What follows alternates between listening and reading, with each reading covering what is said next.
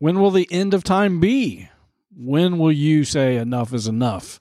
When will the Lord come back? All questions to be answered coming up. I just want to overview with you some Bible stories that you're very familiar with. Do you remember Pharaoh? He wouldn't let God's kids go. And despite what God did around him to show him how powerful he was, he still would not change. Have you ever thought about the devil and why he doesn't change? When I was a kid, I used to pray that God and the devil would kind of work it, work their problems out. Honestly, I was thinking, well, if it's between those two individuals, then maybe if they reconciled, then everybody else would go back to loving each other. And I sincerely prayed that as a kid, thinking the best uh, possible scenario. I, I wasn't thinking that God was malicious or the devil or any of that. I just didn't know. And when you come to find out his character, you start to realize some things. Do you know that the Bible says that one angel comes down and grabs him and locks him up for a thousand years? And after that, you know what he does? Does rehabilitation work? Well, not in his case. The Bible talks about iniquity was found in him. There's something about him that is going to rebel no matter what you do for him, to him, through him. He's always going to be who he is. And that's the point. So after he gets out of the imprisonment that he's kept in for a thousand years, you know the first thing he does? He goes out to make war against God and his people. Pharaoh, all the signs that were going on around him, all the wonderful demonstrations that God did to show him, hey, look, these are my people. Let them go. He decided, no, no, that's not who I am. And he did buckle under some peer pressure there at the end just to get him out of his sight. But then his heart, you know, is what it is. And he decided, hey, I'm going to pursue after him. And he tried and he was destroyed. He had a hard heart. I wonder if the end time comes like this. Everybody that will believe has already believed. And the ones that will not believe, you can't change them. I'll make my point like this. Some of you are over the age of 40 or 50 or 60 or 70 years old, and you're thinking, you know what? Just a couple more days of training and I'll go out for that marathon. no, you're probably thinking, no, if I was going to do a marathon, I'd have probably done it a long time ago. And you become settled in that conviction that you're not going to go out for a marathon. You're not going to keep going past what you feel comfortable right now because you're being bullheaded set in your ways. You are already determined the outcome of certain things in your life. Are you ever going to get remarried? Are you ever going to get divorced? Are you ever going to have kids? All those questions that come and go, and you've decided them long before anybody else. Here's the answer because they're decided out of your heart. The Bible talks about out of the abundance of the person's heart, the mouth speaks. And that's where we're at today. I need to find out in my own life what have I settled on? What have I just said, you know what? Just because I haven't heard me say it out loud doesn't mean that I haven't already established it. I have decided to accept Jesus as my Lord and Savior, and my heart and my mouth aligned together, but my heart had to make the decision long before my mouth did. There are certain things that we will fight God about. That's why I believe the scriptures record accurately that there is a spirit of antichrist, anti doing what he wants you to do because we think it's going to cost us something. When will the end time come for you? When is the last time that you'll buy a car? When is the last time that you'll make a payment? When is the last time that you'll decide enough is enough? When is the last time that you'll pick up your kid once and for all because they're too heavy? All these things are determined, and sometimes it's out of our control.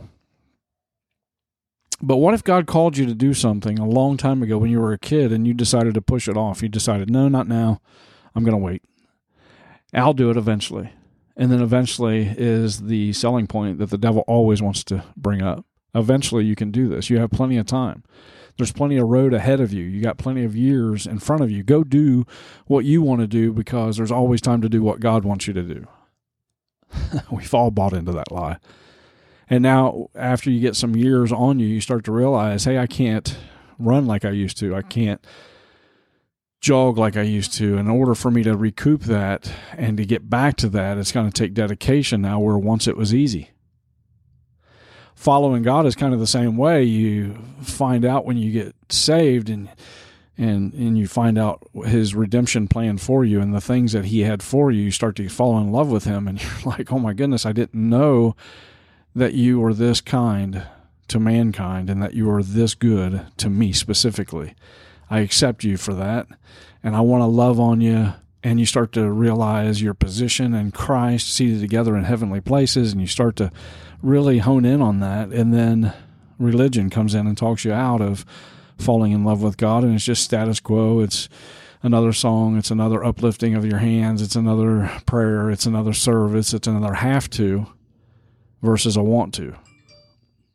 And we get pigeonholed into one area in our Christianity, and we think, well, this is all that there is. And a lot of people have given up on church specifically, going to a building, a location, because of they feel like been there, done that and they become hard hearted because they don't realize that the decisions that they made is not coming out of their mouth, but it's out of the intent of the heart. And there's many reasons why we get to those points, I'm sure. When you think about raising your kids, at some point, some parents have said, you know what? Why discipline them? It doesn't do any good. And they let them go. And that was at two years old, three years old four years old.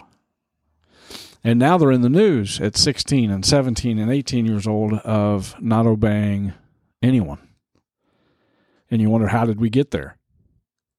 Well, it came by a decision, not necessarily a overt action from you, but a heart decision that said, you know what? I'm tired of fighting. I'm tired of doing what I know to do. I'm just going to take it easy for a little bit because, after all, who's watching? the manifestations of your work come out. They come out for all of us. If I look over my life, it's I know what I've been thinking about. I know what my heart's been attentive to, and I know the shortcomings that it has. So going forward, I can say, I'm not going to change. You're not going to make me change. And that's good in some areas.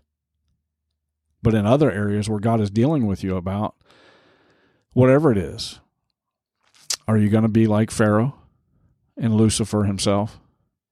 To where no matter what the external pressure is, no matter how many signs, wonders, and miracles that you see performed, you decide it's not convenient.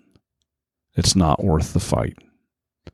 The Bible talks about faith as a fight.